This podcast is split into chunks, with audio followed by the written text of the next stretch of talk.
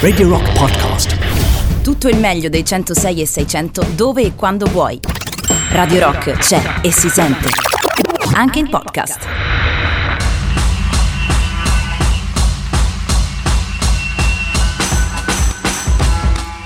È passata mezzanotte da 10 minuti. Buonanotte, buonasera o buonanotte a tutti voi nottambuli che seguite ancora la radio del rock. Io sono Jacopo Morroni e voi siete collegati come di consueto il giovedì notte o venerdì mattina che dir si voglia con Art Rock Camomilla, la trasmissione che vi porta dalle braccia di Strano a quelle di Morfeo. Stiamo insieme fino alle 2, sempre uniti dal solito filo conduttore di Art Rock Camomilla, il racconto, che siano eh, grandi movimenti artistici, musicisti, eh, personaggi importanti eh, o periodi storici, eh, qui la notte ci piace raccontare, scoprire un po'. E oggi ci dedichiamo a un uh, personaggio, è un personaggio molto particolare, soprattutto magari qualcosa di cui non parliamo spesso su 106 e 6 della radio del rock e nemmeno da Art Rock Camomilla ci siamo mai interessati veramente a personaggi storici che esulino dal campo artistico. Oggi invece questa sera voglio provare qualcosa di leggermente diverso e quindi con voi appunto in diretta fino alle ore 2 vorrei provare a tratteggiare così un accenno perché in due ore non più di questo si può fare della storia di quello che è ricordato come il più grande condottiero almeno della storia europea occidentale.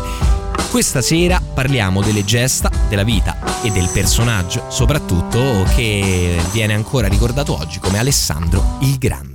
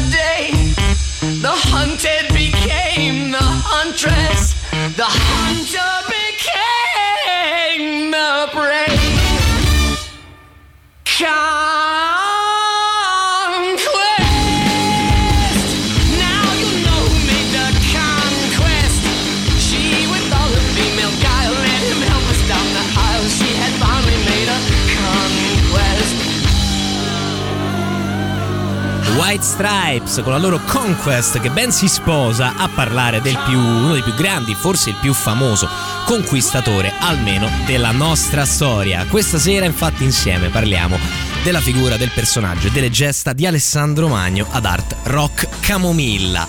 Innanzitutto parliamo del periodo storico, quando, quando, vive. Beh, siamo, insomma, la data della sua nascita è nell'estate del 356 avanti Cristo. Siamo per capirci ai tempi in cui Roma è una piccola repubblica in espansione nel, nel Lazio. Alessandro Magno nasce in Macedonia, lo sapete, Alessandro il Macedone, così che era chiamato in realtà in vita, Magno è un appellativo che è stato aggiunto dopo e eh, magari anche insomma eh, con una certa dose di ragione. E Alessandro nasce non solo dai suoi genitori, come è ovvio, da Filippo, re di Macedonia, e da Olimpiade, principessa d'Epiro, ma nasce anche da due sogni, ovvero la sua personalità, il personaggio che diventerà l'uomo che diventerà il conquistatore, nasce da due sogni. Uno è un sogno prettamente pratico e politico ed è il sogno di Filippo II di Macedonia, che è un re che lascia a suo figlio un regno potentissimo, ma quando l'ho preso il regno è in realtà considerato barbaricum dai greci, considerati quei pastori barbari che stanno a nord, a nord delle nostre poleis, dove invece si svolge la vita democratica degli uomini liberi. Bene, Filippo II di Macedonia ha una visione in mente e unita alla tattica militare innovativa che inventerà della famosa falange macedone, questi guerrieri che combattono con lance lunghe eh, 6-7 metri stretti chiusi a riccio, capisce anche un'altra cosa, che la Grecia delle Poleis in costante guerra l'una contro l'altra, ne avrete sentito, Atene in guerra con Sparta, in guerra con Tebe, in guerra con... ok. Probabilmente l'unica potenza che poteva portare qualcosa, un po' di pace, un po' di stabilità, era una potenza esterna che poteva approfittare di questo stato di lotta continua, ma non una presenza esterna come i persiani che venivano visti, le guerre persiane ve le ricorderete, come dei forti invasioni degli stranieri che vengono da lontano, ma qualcuno che stesse lì, stesse ai margini. E quindi Filippo inizia una fase di grecizzazione della Macedonia, tentando di portare nel suo regno di pastori la cultura e il senso dell'essere un greco. Filippo nasce anche da un altro sogno, questo è un sogno vero e proprio, un sogno mistico, è quello della madre, Olimpiade. La madre eh, innanzitutto sosteneva di discendere da Achille e in questa discendenza mitologica, che ovviamente noi sappiamo essere solamente mito, credeva moltissimo. E si narra, da quello che ci è arrivato, che una notte ebbe un sogno o una visione, se vogliamo chiamarla così. Un serpente si era sostituito a suo marito in camera da letto, perché il marito era ubriaco dopo una festa, non era con lei. E da questa unione, un serpente ovviamente divino, sarebbe nato Alessandro Magno. Così il giovane Alessandro cresce con due pesi, il peso di questi due sogni. Da un lato la madre, che lo vede erede di Achille e figlio del dio, da un lato il padre, che vuole lasciargli un impero destinato a dominare sulla Grecia. A proposito di sogni, questo è Dreaming, System of a Down.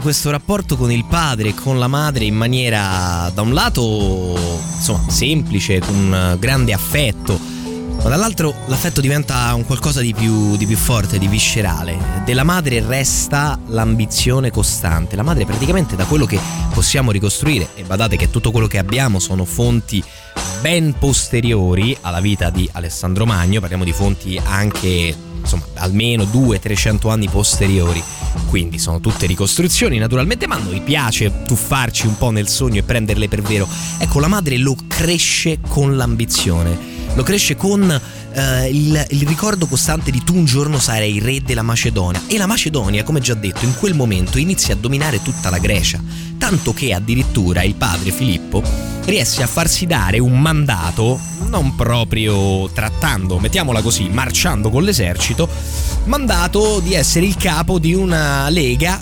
panellenica di tutte le città greche, che ovviamente erano libere, eh, non eh, sottostanti, ma erano alleate forzatamente da Filippo e Filippo ne era il capo. Ecco, il mandato era di andare prima o poi in Asia Minore, dove ricordiamo in Turchia c'erano tantissime colonie greche, a liberare i greci i turchi, i greci ioni del mare Egeo dalle grinfie dell'odioso impero persiano e vendicarsi dunque delle aggressioni subite secoli prima, però.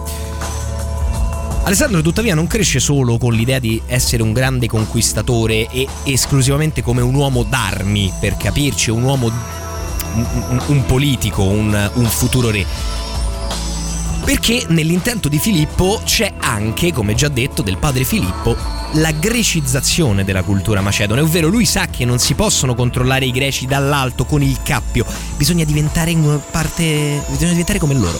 E allora decide di affidare il suo giovane erede Alessandro ai migliori insegnanti greci che riusciva a trovare. Chi è il migliore di tutti? Cerca che ti ritrova il maestro di Alessandro Magno, uno dei maestri di Alessandro Magno, sarà addirittura il filosofo greco Aristotele in persona.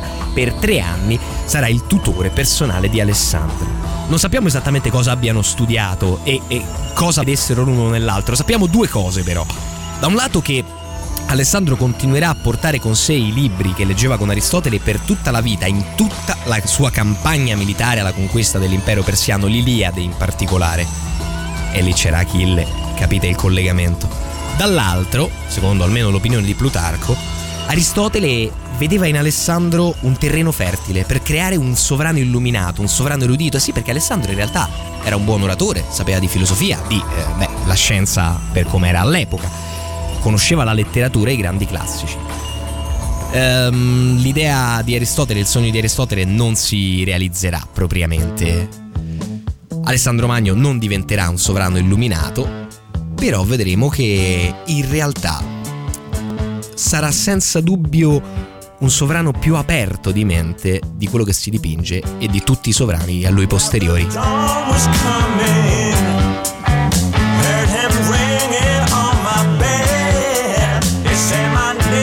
sensation.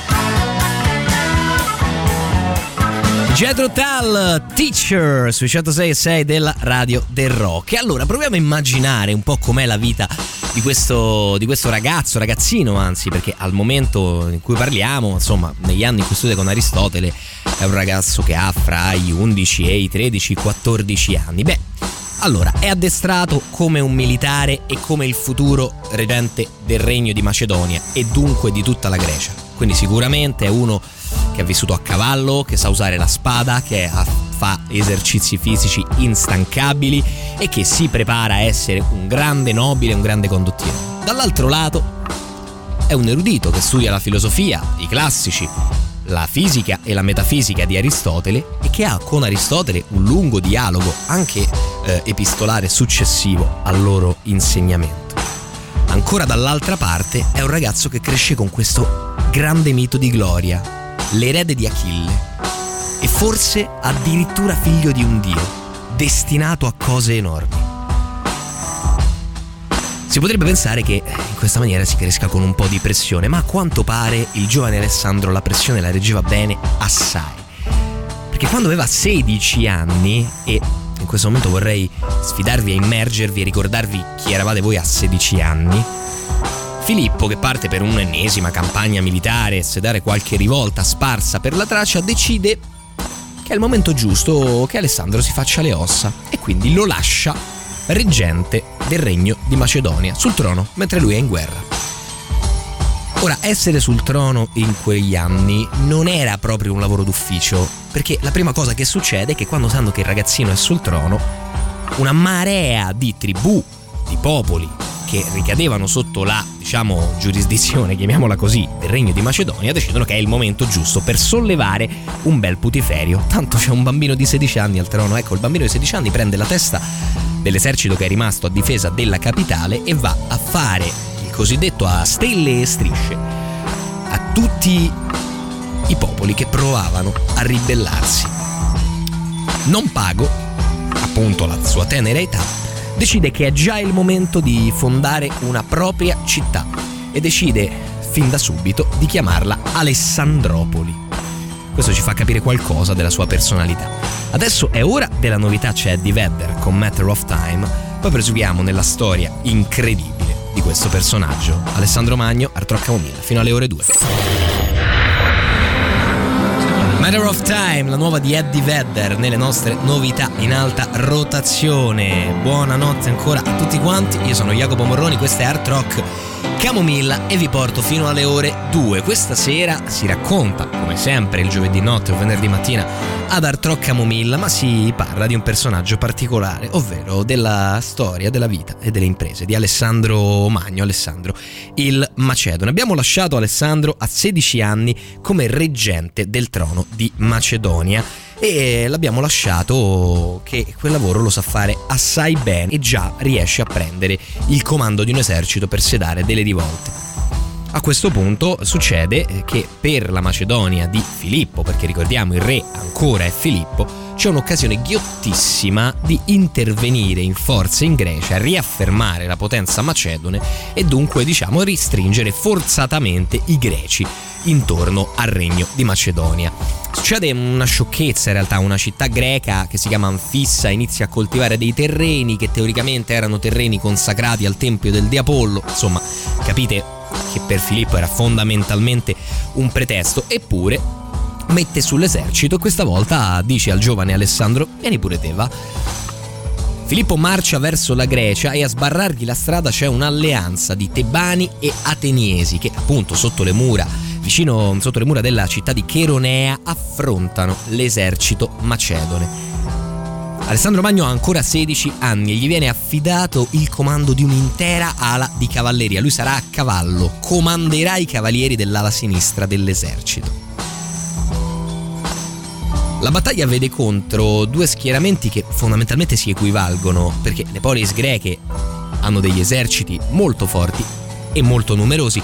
Dall'altro lato, Filippo il Macedone ha la tattica militare, ha la falange e ha una strategia che poi si vedrà Alessandro Magno ripeterà più volte. Sostanzialmente cosa succede?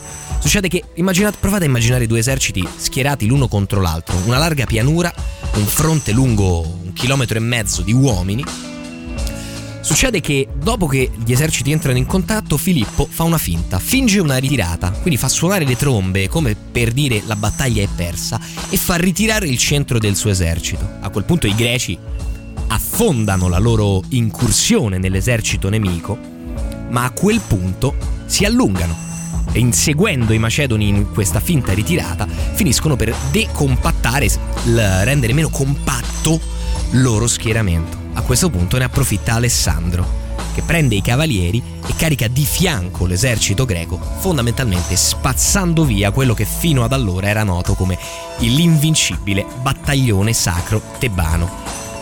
I macedoni vincono la battaglia, Filippo scende tutta la Grecia con l'esercito, si fa confermare capo della alleanza, mettiamoci delle virgolette, ma ultimo particolare che vi dico, si ferma solamente davanti a una città, è la città di Sparta, non perché non possa prenderla, ma perché ancora al tempo l'immaginario di Sparta era talmente forte che nel dubbio, pensa Filippo, è meglio non rischiare. A 16 anni Alessandro Magno ha condotto una battaglia, ha condotto la cavalleria e l'ha anche vinta. Questo è solo l'inizio di una serie di gloriose battaglie e conquiste.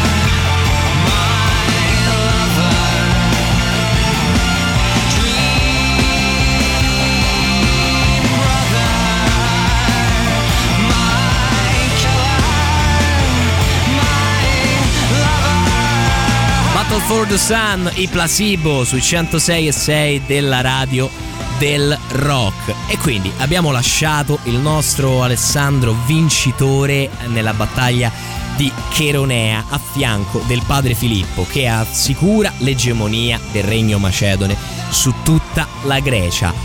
Il futuro di Alessandro sembra radioso e lui in realtà un po' soffre addirittura il fatto che il padre abbia già vinto così tanto perché dice ma poi che cosa resterà, cosa mi resterà da fare? Papà è già padrone della Grecia e proprio adesso con questa nuova discesa e questa nuova battaglia vinta ha ordinato alle poleis greche sue teoriche alleate, ma abbiamo detto forzate alleate, dei contingenti per una spedizione proprio lì, proprio in Asia Minore, proprio in Turchia, contro gli antichi rivali persiani.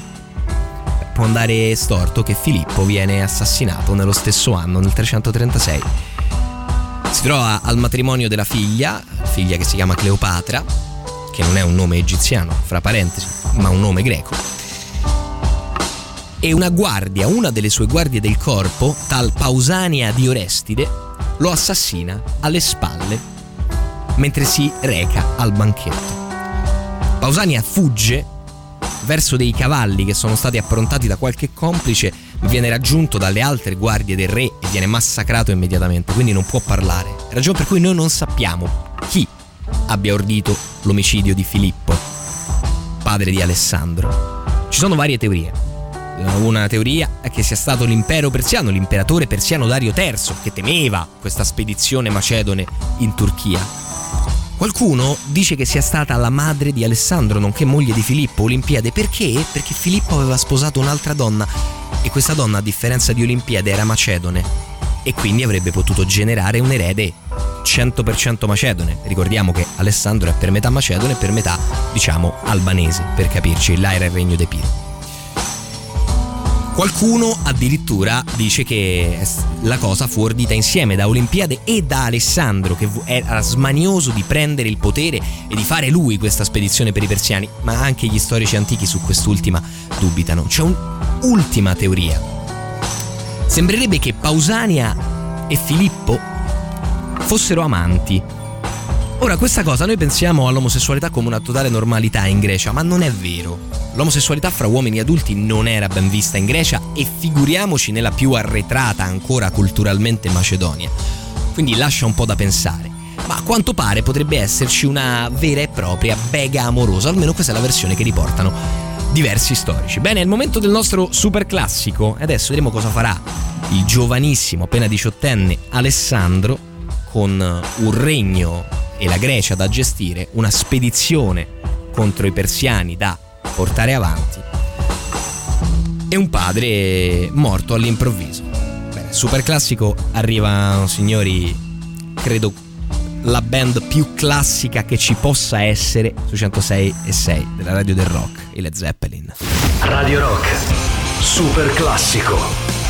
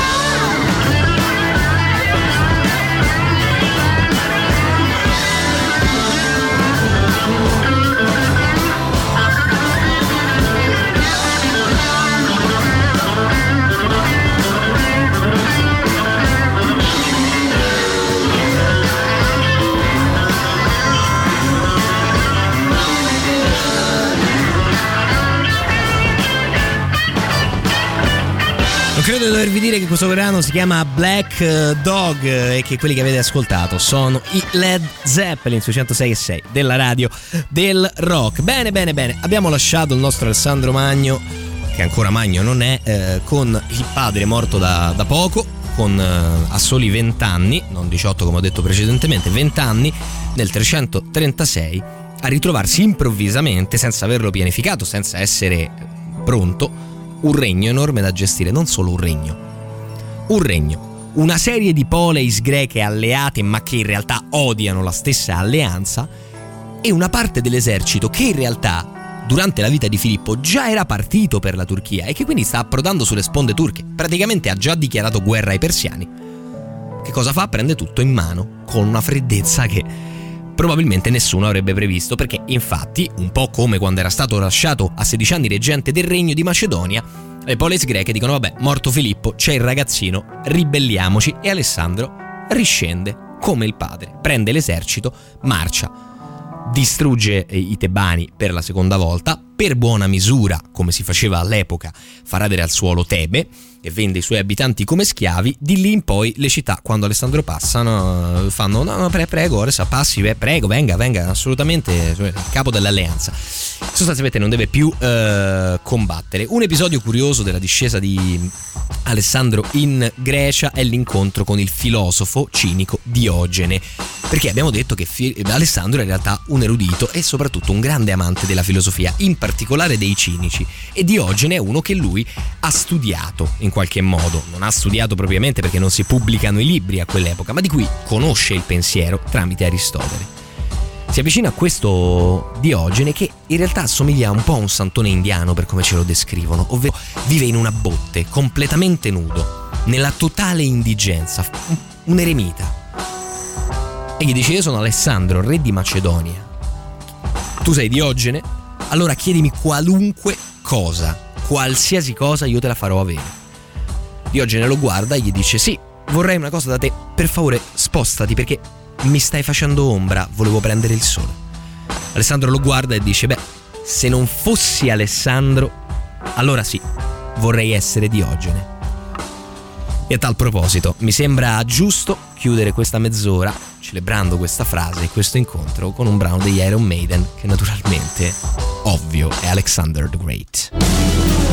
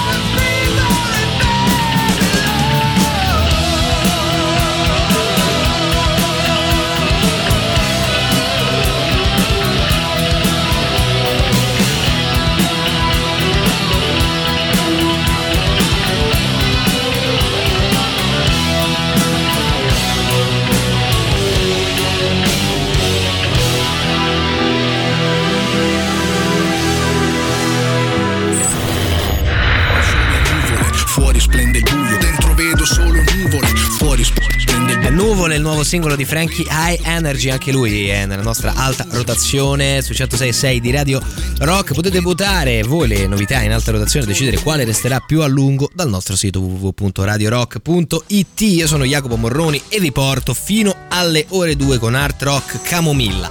Questa sera, come detto, e ripetuto, si parla di Alessandro Magno. Bene, abbiamo lasciato Alessandro ventenne eh, batte i suoi nemici greci, riunisce forzatamente tutta la Grecia e ha già una parte dell'esercito che sta assediando le città eh, di diciamo etnia, popolo greco, ma sotto il dominio dell'impero persiano di Dario III.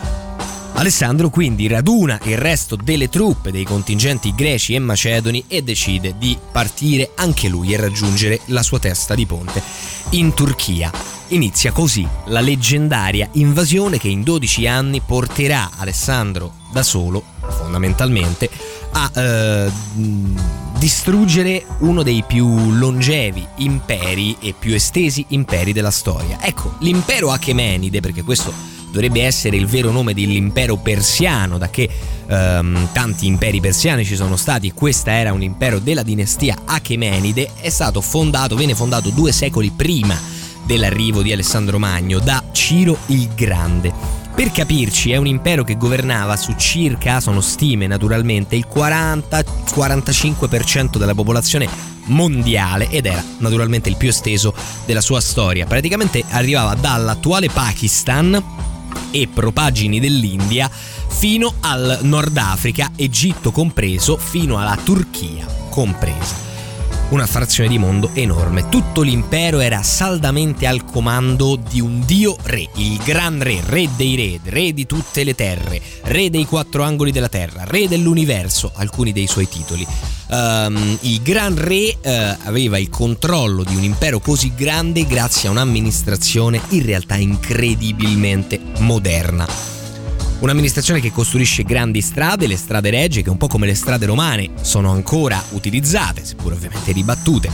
Um, è un impero che ha un sistema postale efficientissimo, è diviso in 20 regioni o satrapie, con ognuna a capo un satrapo nominato dal Gran Re. Il Gran Re è divino, ma pensiamo, entriamo un po' più a fondo, perché viene spesso dipinto come l'impero dei malvagi, l'impero dei cattivi. In realtà l'impero persiano era un meraviglioso esperimento, sebbene fatto di dominio militare, per carità, siamo tuttavia nel 300 a.C. Era un impero in realtà un esperimento incredibile di eterogeneità culturale e religiosa. Nonostante la religione di base fosse una variante dello zoroastrismo, adoravano un dio sole sostanzialmente, uh, c'era libertà di culto, tant'è che in Egitto c'erano i faraoni che erano divinizzati senza nessun problema vivevano sotto lo stesso popolo e combattevano fianco a fianco nell'impero, nell'esercito Achemenide, popoli che appunto andavano dai greci della Turchia fino agli arabi eh, reclutati eh, in, in, Yemen, ai persiani doc, diciamo, provenienti dall'Iran, a truppe indiane. Quindi insomma andrebbe un po' rivalutato in qualche modo questo impero. Tutto, tuttavia Alessandro sbarca con un grande sogno, conquistarlo, adempiere alla profezia che la madre ha fatto su di lui, dimostrare di essere il vero erede di Achille, ma forse soprattutto il vero erede di Filippo. E inizia la sua invasione, come abbiamo detto, con un pretesto per vendicare nello specifico la dissacrazione di alcuni templi da parte dei persiani durante la seconda guerra persiana. Peccato che la seconda guerra persiana si sia svolta circa 100 anni prima della nascita di Alessandro stesso.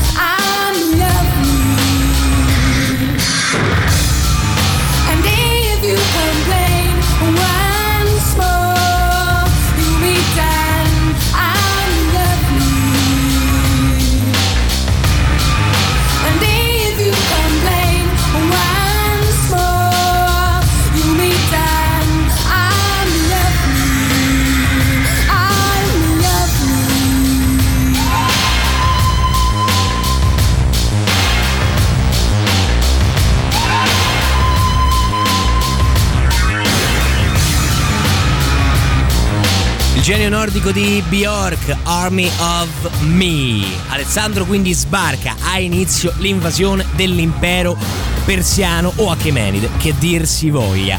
Bene, Alessandro sbarca, si riunisce alla parte del suo esercito gen- governata, comandata, pardon, dal grande generale storico generale macedone Parmenione e inizia a prendere una dopo l'altra, prima le città greche della costa turca, dopodiché si spinge sempre più all'interno, a prendere anche tutte le città turche appunto dell'entroterra e della eh, costa per capirci quella che affaccia su Cipro vincendo eh, a Mambasse le prime scaramucce, le prime battaglie, riesce a sconfiggere anche il più importante generale dell'esercito persiano. Questo era un greco, Memnone da Rodi, pensate un po' appunto, il grande melting pot per utilizzare un termine anacronistico dell'impero persiano. Bene, sconfitto Memnone, che fra l'altro morirà di una malattia misteriosa, probabilmente avvelenato da qualche sicario di Alessandro, Uh, Re Dario, che inizialmente non aveva preso davvero sul serio la provocazione di questo iroso ragazzino uh, macedone, decide che è il caso di muoversi, di dare una batosta al ragazzino e ricacciarlo in Grecia.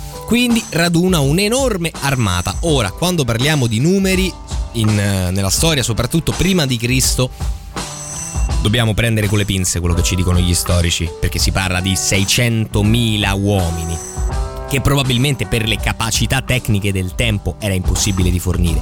Comunque sia, più o meno sappiamo quanti uomini aveva Alessandro, circa 30.000 fra cavalieri, fanti e alleati greci, e sappiamo più o meno che l'armata di Dario doveva essere 3 o 4 volte di più, quindi 100-120 mila uomini. Dario va dritto sull'esercito di Alessandro, non sceglie il, il terreno della battaglia, prova semplicemente a prenderlo alle spalle, tagliarsi i rifornimenti e schiacciarlo con la superiorità dei numeri, sicuro di massacrare questo piccolo contingente greco. Eppure i Macedoni hanno la meglio in questa prima grandissima battaglia, hanno tanto la meglio e vi spiego come. Innanzitutto decidono di portare, indurre eh, Dario a scendere in un campo, una pianura costiera molto stretta dove non poteva schierare tutto l'esercito, ma doveva schierarne solo una parte, gli altri aspettavano dietro. Secondo poi, Alessandro copia il padre e cerca di uh, muovere lui come fossero suoi soldati l'esercito nemico, indurlo a mettersi nella posizione che lo renderà più vulnerabile all'attaccata. E allora fa un po' come a Cheronea. Manda avanti il suo centro contro il mare di uomini persiani, sapendo che il centro dell'esercito non ce la può fare da solo. E proprio mentre i persiani iniziano a sfondare e iniziano a allungarsi, lui vede un buco nelle fila nemiche e riesce a scorgere il carro del Gran Re in persona. Sì, perché il Gran Re è andato col suo esercito ha deciso proprio di dare una lezione. Il Gran Re non si muove sempre insieme al suo esercito, naturalmente. Lo vede e parte come a Cheronea, con una carica fulminea di cavalleria, circondato, fra l'altro, cosa di cui non abbiamo tempo di approfondire, da una cerchia di strettissimi compagni che conosce fino dall'infanzia i suoi eteroi, la sua guardia d'onore. Riesce a fare breccia nelle linee nemiche e la storia dice che si trovi a un certo punto davanti al carro di Dario Prende un giavellotto, glielo lancia, ma il giavellotto sbaglia la mira e si conficca nel carro. A quel punto Dario fugge, si dà alla fuga. A vedere il loro gran re, che ricordiamo in Persia è un dio, non è un uomo, non è un condottiere, è qualcosa di più. Darsi alla fuga, l'esercito persiano sbanda, fugge appresso al suo gran re e sul campo di battaglia, oltre a, si dice, una circa 30, 40, qualcuno dice 100.000 morti, lascia anche il bottino reale e l'intera famiglia di Dario. Non una buona giornata per l'esercito persiano. Alessandro ha vinto la grande battaglia, adesso è libero di andare avanti e dimostrare tutte le sue doti di condottiero. Questi sono Europe con un brano a tema, si chiama The Siege, l'assedio, perché fra poco passiamo, parliamo del più assurdo assedio della storia, ovvero l'assedio di Tiro.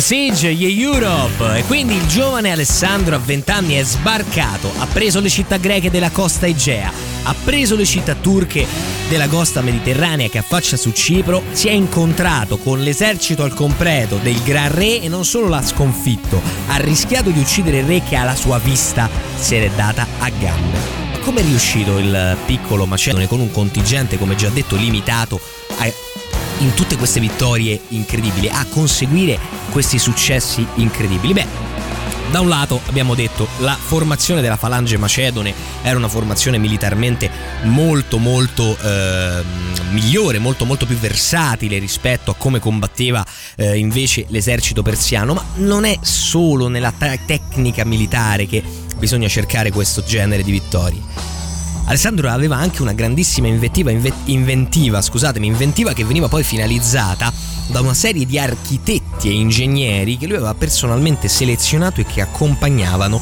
la sua spedizione.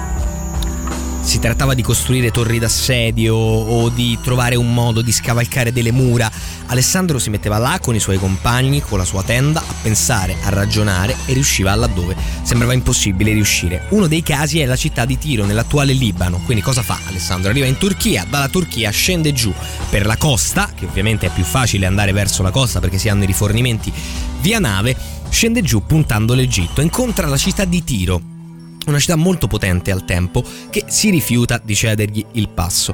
Decide di assediarla. Ora, assediare Tiro è fondamentalmente impossibile, era fondamentalmente impossibile perché Tiro si trovava su un'isola, separata quindi da un tratto di mare, completamente fortificata, un'isola collinare, cioè una sorta di scoglio collinare all'interno del mare con sopra una fortezza, inattaccabile con delle torri, inarrivabile per alcun esercito gli uomini di Tiro, dopo le prime scaramucce perse, si rinchiudono nella città e Alessandro decide di mettere l'assedio, con i suoi generali che gli dicono ma che ti importa, ma stanno lì nell'isoletta, proseguiamo. E no, Alessandro doveva dimostrare, doveva creare qualcosa, doveva creare un'immagine di sé. Alessandro è quello che aveva fatto scappare il Gran Re e sarebbe anche stato l'uomo a compiere l'assedio impossibile. Come si assedia un'isola? Soprattutto come si assedia un'isola quando non si ha una grande flotta, come nel caso dei Macedoni? Alessandro arriva a far costruire un braccio di terra. Una, un porto, una darsena artificiale, un molo artificiale, ma definirlo molo è troppo poco perché ad oggi l'isola di Tiro è collegata a terra, da quello stesso terrapieno. Alessandro fa spianare il mare, passa sopra al mare dal suo terrapieno e va a prendere Tiro. Tra l'altro, siccome non si erano comportati bene con alcuni ambasciatori, come anche qui, come nel caso di Tebbe, per buona misura, tira giù tutto, tranne i templi. Mai toccare i templi. E a proposito di templi, nella sua discesa in Egitto c'è da menzionare un avvenimento particolare nella sua vita. Innanzitutto lui scende in Egitto dove a parte poche resistenze sostanzialmente lo accolgono come liberatore e immediatamente lo divinizzano faraone. Alessandro accetta questa usanza perché capisce che anche gli egiziani non possono subire una dominazione sentita come estranea, come qualcosa che viola le loro, le loro radici, le loro tradizioni. Quindi decide di abbracciarle e di farsi incontrare, divinizzare imperatore. Perché no? Ma dall'Egitto decide con pochi fidati di intraprendere un viaggio, un viaggio assurdo, per 200 km nel deserto, nel nulla, per raggiungere un piccolo eremo dove si trovava un tempio storicamente molto rinomato, il tempio di Zeus Amon. Eh sì, perché vedete che già le culture si mischiavano parecchio al tempo. Non si sa perché esattamente Alessandro faccia questo viaggio, da cui, fra parentesi, tornano vivi per miracolo, ok? Solo per andare a consultare un ennesimo oracolo e non si sa nemmeno che cosa gli sia andato a chiedere di preciso. Però si racconta questa storia. Si racconta che Alessandro chiese chi è mio padre. E mentre l'oracolo parlava, e gli oracoli erano sempre volutamente un po' ambigui, disse una parola che si chiama che si pronuncia paidios in greco. Che può sia voler dire, pronunciata in un modo, sei solo un ragazzo, ma dall'altro modo significa un figlio di un dio, Dios. Alessandro ovviamente sceglie la seconda delle opzioni. Poi la sceglie davvero? Pensava veramente di essere il figlio di un dio? Mm, mm. Fra poco ne parliamo meglio. My lover's got humor. She's the giggle at a funeral. Knows everybody's disapproval. I should have worshipped her sooner. If the heavens ever did speak, she's the last true mouthpiece. Every Sunday's getting more bleak, a fresh poison each week. We were born sick, you heard them say it. My church offers no absolutes. She tells me worship in the bedroom. The only heaven I'll be sent to is when I'm alone with you. I was born sick, but I love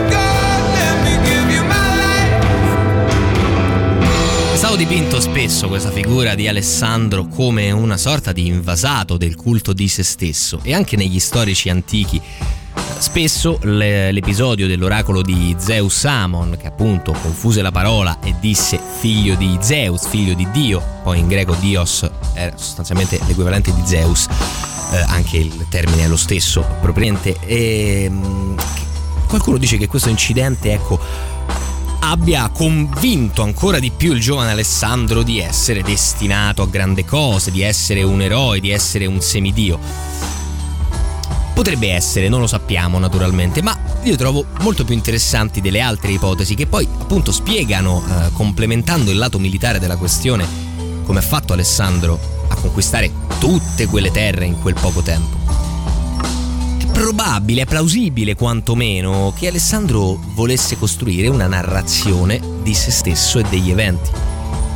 Dunque chissà che gli ha detto l'oracolo, ma raccontare che è stato l'oracolo stesso di Amon a descriverlo come figlio di Zeus, doveva fare una certa impressione. Ricordiamo che siamo in un'epoca in cui gli oracoli sono reali, dicono la verità, in cui si decidono le sorti degli stati a seconda dei responsi degli oracoli. Eh? Precisiamo questo particolare.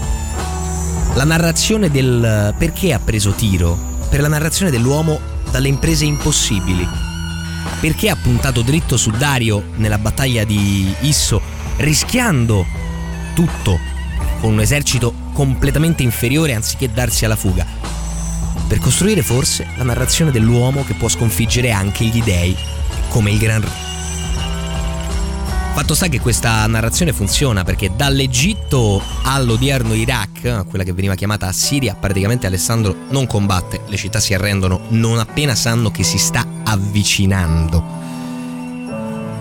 Ed è talmente forte questa, questa aura di leggenda intorno a questa figura che si spande per tutto il mondo conosciuto, che in realtà per conquistare l'impero persiano propriamente Alessandro arriva solo a metà strada. Gli basta arrivare nei pressi di Babilonia. Per capirci appunto eh, nell'odierno, Iraq, nell'odierno Iraq, eh, a due passi dal Golfo Persico. Cioè in realtà ancora prima di entrare nella Persia vera e propria. Sì, perché Dario, fuggito dalla prima battaglia, il gran re, non poteva sopportare, non poteva permettere che si creasse questa figura di leggenda, quest'uomo destinato alle conquiste che le città nemmeno più respingevano.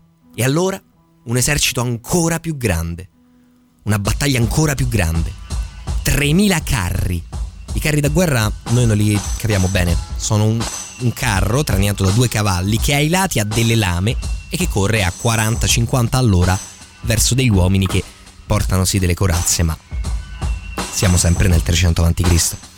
Delle armi micidiali che avrebbero sconfitto qualunque altro esercito del pianeta.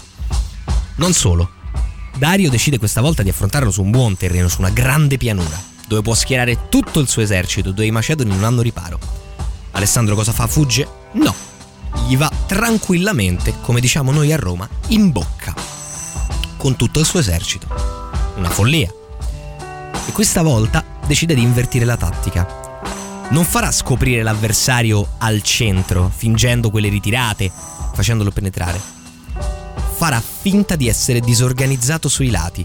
Spingerà l'esercito persiano ad attaccarlo sui lati pensando di circondarlo e lui ancora una volta troverà un varco al centro per andare dritto da Dario. Ancora una volta, incredibilmente ci riesce. Dario scappa una seconda volta questo è troppo anche per un gran re darsi alla fuga due volte. I suoi stessi alleati lo prendono, lo incatenano a un carro da guerra, il carro sul quale il gran re era solito sedere, e decidono di farla finita. L'impero persiano è caduto e Alessandro Magno, a poco più di vent'anni, può dichiararsi conquistatore e gran re dell'impero Achemenide. Da qui ci saranno altri otto anni di guerra praticamente, se non nove, perché proveremo a dirlo nell'ultima mezz'ora. Adesso è ora della novità. Uh, torna un inglese doc, un manchesteriano doc, Liam Gallagher. Si chiama All You're Dreaming Of, la nuova di Liam Gallagher nelle nostre novità in alta. Rotazione, sono sempre Jacopo Morroni, Artro Camomilla, abbiamo un'altra mezz'oretta insieme per continuare a parlare della fine della storia di Alessandro Magno. Siamo arrivati alla vittoria decisiva, la battaglia di Gaugamela, la seconda volta in cui Dario fugge e viene dunque ucciso, giustiziato dai suoi stessi alleati l'impero sostanzialmente è caduto. Ci sono altri anni, anni e anni di guerre che non vi descriverò tutti, ma vi darò un overview. Uh, innanzitutto c'è tutto il territorio dell'Iran, ancora teoricamente da conquistare. Il tutto si risolve in un'avanzata inesorabile dell'esercito di Alessandro con le città che cadono una dopo l'altra senza più un potere centrale ad amministrarle e senza più un unico capo a poter radunare di nuovo eserciti grandiosi che, pur tuttavia, Alessandro aveva in ogni caso sconfitto. Conquistato e pacificato l'Iran e gli attuali Turkmenistan, Uzbekistan, Tagikistan, Alessandro Magno si spingerà addirittura in una sanguinosa campagna indiana in cui percorrerà le sponde dell'Indo fino alla foce, sconfiggendo il re del primo regno che, che incontrato, il re Poro, in una battaglia molto sanguinosa per l'appunto, affrontando condizioni insomma di mm, foreste senza, senza, cibo, piene di zanzare che trasmettevano la malaria, piene di patologie che gli uomini di Macedone non avevano mai incontrato, con una guerriglia costante degli indiani, sarà il suo esercito a un certo punto a rifiutarsi di andare avanti e a dirgli ok, basta, non ti seguiamo più in là. Perché in realtà Alessandro voleva andare ancora più in là, probabilmente fino a quello che si credeva al tempo fosse il, la vera e propria fine della terra emersa che, secondo le mappe almeno eh, greche, era circondata da un oceano che effettivamente Alessandro voleva vedere. Era spesso identificata l'India come la fine del mondo, ma non si aveva una grande idea di quanto poi l'India fosse effettivamente estesa.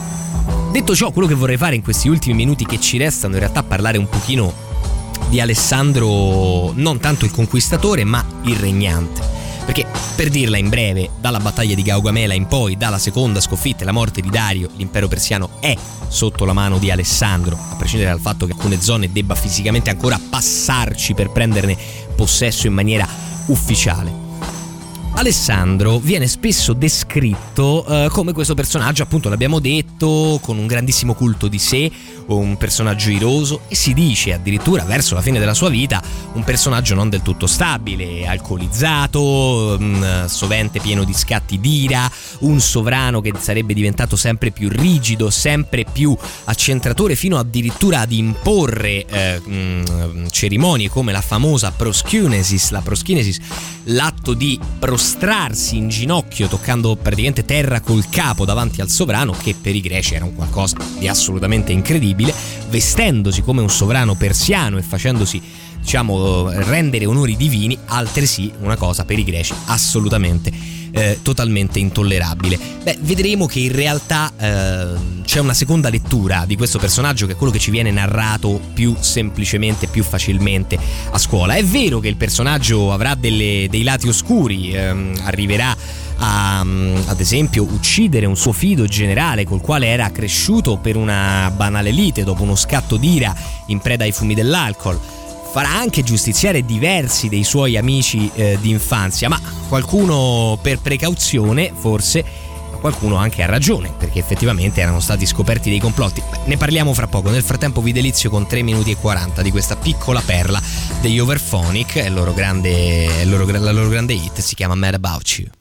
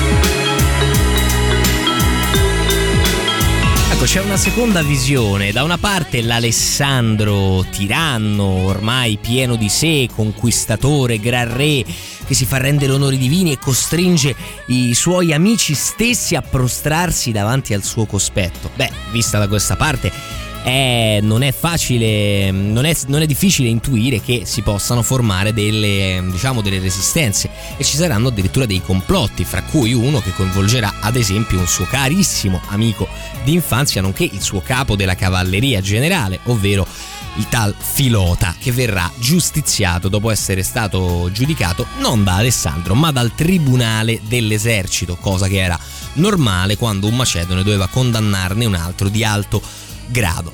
C'è però un'altra lettura a fianco. Una lettura che vuole in realtà Alessandro anticipatore dei tempi, se vogliamo, passatemi il termine, che è per giocare uomo di sinistra.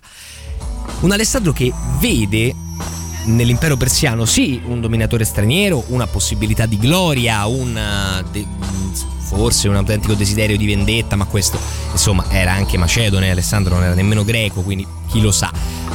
Ma dell'impero persiano forse ha colto qualche cosa di interessante. Ad esempio il fatto che tanti popoli riuscivano a convivere quando in Grecia due poleis a 20 km l'una dall'altra continuavano a scannarsi.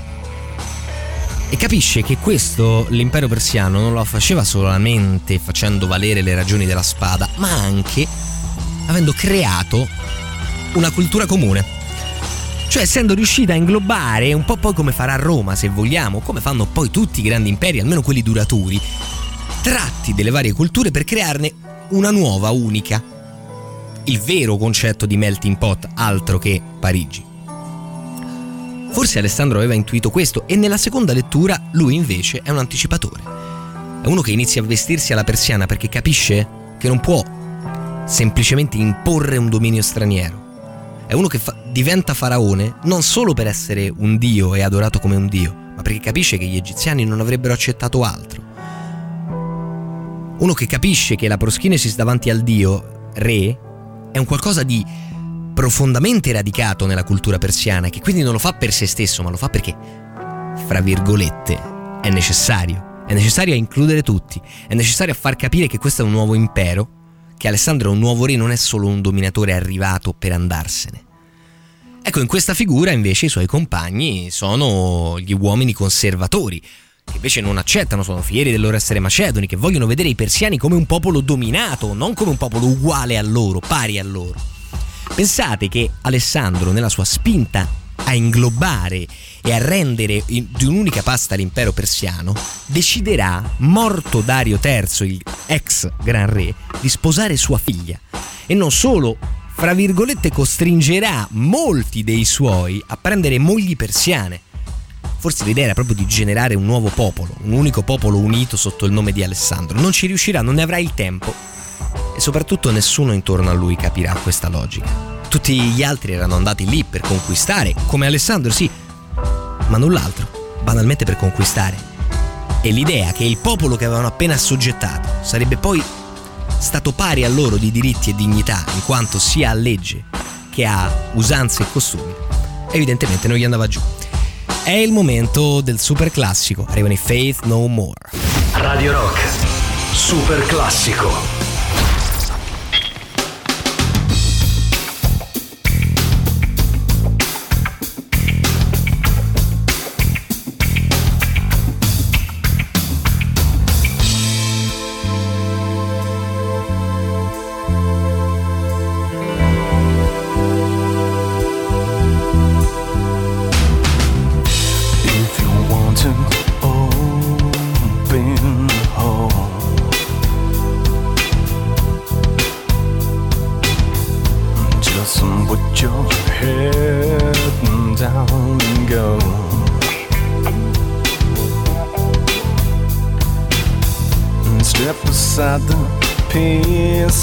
circumstance. Gotta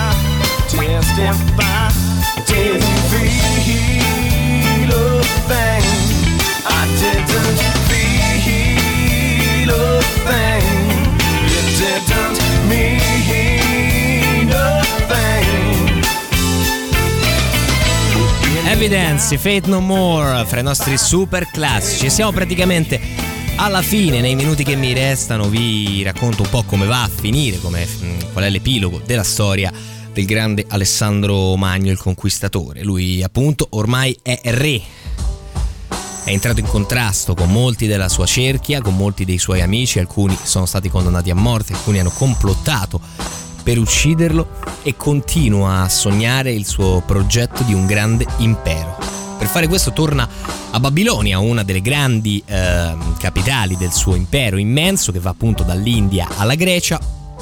Babilonia in Iraq e da lì inizia un lavoro un po' più profondo no? di amministrazione dell'impero, inizia a vedere come si sono comportati i suoi che aveva lasciato sul territorio, qualcuno lo cambia, qualcuno lo manda a morte perché è stato proprio eh, pessimo. Ehm, e inizia, continua la sua campagna di inclusione dei popoli, fa sposare a un certo punto 10.000 uomini macedoni in un solo grandissimo matrimonio a Babilonia con altrettante donne persiane.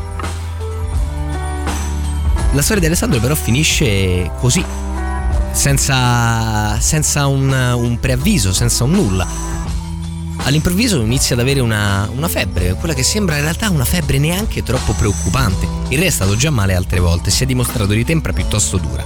È riuscito a bere non si sa quale acqua da un lago e stare praticamente in coma per tre giorni, prendersi un giavellotto nella spalla, una freccia nel polmone, oltre, e queste sono le ferite un po' più grandi, nei 12 anni in cui ha vagato per l'impero persiano conquistando ogni metro di terra che incontrava. Ormai probabilmente anche lui crede di essere uno forte, uno che non, va giù per queste cose. E quindi sembra che nei suoi ultimi giorni, pur con questa febbre che continuava a insistere, avesse continuato a regnare tranquillamente e che nemmeno il medico personale, si chiamava Filippo come suo padre, fosse particolarmente preoccupato. E invece a un certo punto la febbre continua, lenta ma costante, a salire, a salire, a salire, finché Alessandro si spegne. Si spegne così d'improvviso e nello stupore generale che uno non è pronto niente per la successione, non si ha la più pallida idea di chi sia il successore. Alessandro ha dei figli, ma uno deve nascere e uno ha un anno, non vengono proprio presi in considerazione. Provano a chiederglielo nei deliri dei suoi ultimi minuti, così dice la, la leggenda, e lui risponde semplicemente il migliore sarà il mio erede. Chissà se è vero. Fatto sta che l'impero è nel caos, nessuno sa chi deve governare cosa, e oltre a moltiplicarsi le teorie del complotto, secondo il quale Alessandro sarebbe stato avvelenato, vi dico che gli storici oggi tendenzialmente lo escludono e pensano più a una malattia, a un tifo, una qualsiasi malattia che al tempo si portava via le persone. Beh, i generali non sapendo che cosa fare fanno quello che sanno fare meglio, ovvero radunare gli eserciti e iniziare a farsi guerra l'un l'altro per decidere chi sarà, poi alla fine, a dominare l'impero. Non sarà nessuno, l'impero si dividerà in una marea di piccoli regni che saranno l'inizio della fase ellenistica, i cosiddetti regni ellenistici, sono sicuro che lo ricordate dai tempi del liceo. Una fase in cui la cultura greca poi effettivamente, grazie all'azione di Alessandro Magno, seppur non si sarà mai concretizzata in un grande impero universale, sarà, avrà comunque una diffusione universale, appunto uscendo dalla penisola greca per arrivare praticamente ovunque. Pensate solo che la regina, la, fa, insomma, la faraona Cleopatra famosissima, non è assolutamente egiziana, ma ancora è di discendenza greca e parliamo di parecchio tempo dopo. Le gesta di Alessandro Magno riecheggiano e riecheggeranno sicuramente nella storia e naturalmente questa sera abbiamo giusto potuto dare così due pennellate, un intro, perché il personaggio vi assicuro è veramente affascinante, al di là del lato meramente militare, che pure di per sé è notevole nell'uomo e ovviamente calcolando che in quei tempi le dispute così venivano risolte. Vi invito quindi, insomma, se ne avrete curiosità, a informarvi di più su un personaggio che appunto viene un po' dipinto in maniera monocromatica e spero stasera di avervi fatto vedere qualche altra sfumatura. Ci lasciamo con un brano che io reputo uno dei migliori mai scritti negli ultimi almeno dieci anni. Questo è Nick Cave con i Bad Seeds e questo brano incredibile che si chiama Bright Horses. Buonanotte.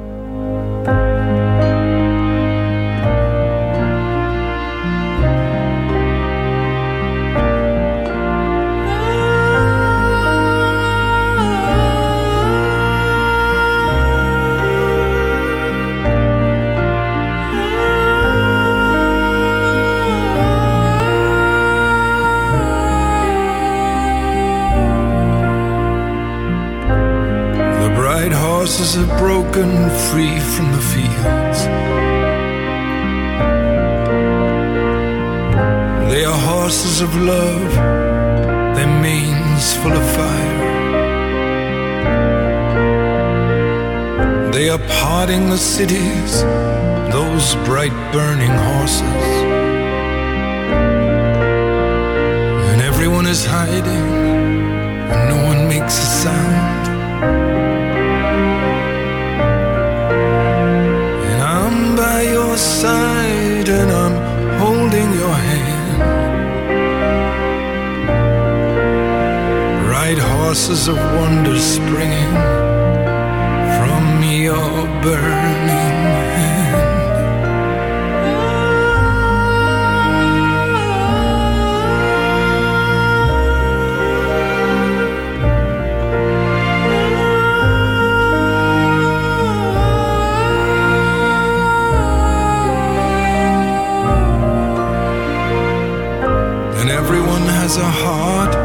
it's calling for something.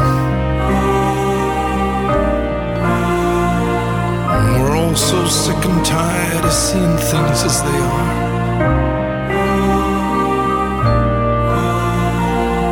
Horses are just horses and their manes aren't full of fire. The fields are just fields, and there ain't no Lord.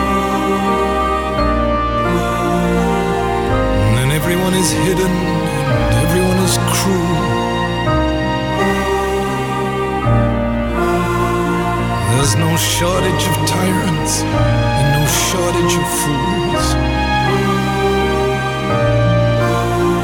And the little white shape dancing at the end of the hall is just a wish. The time dissolve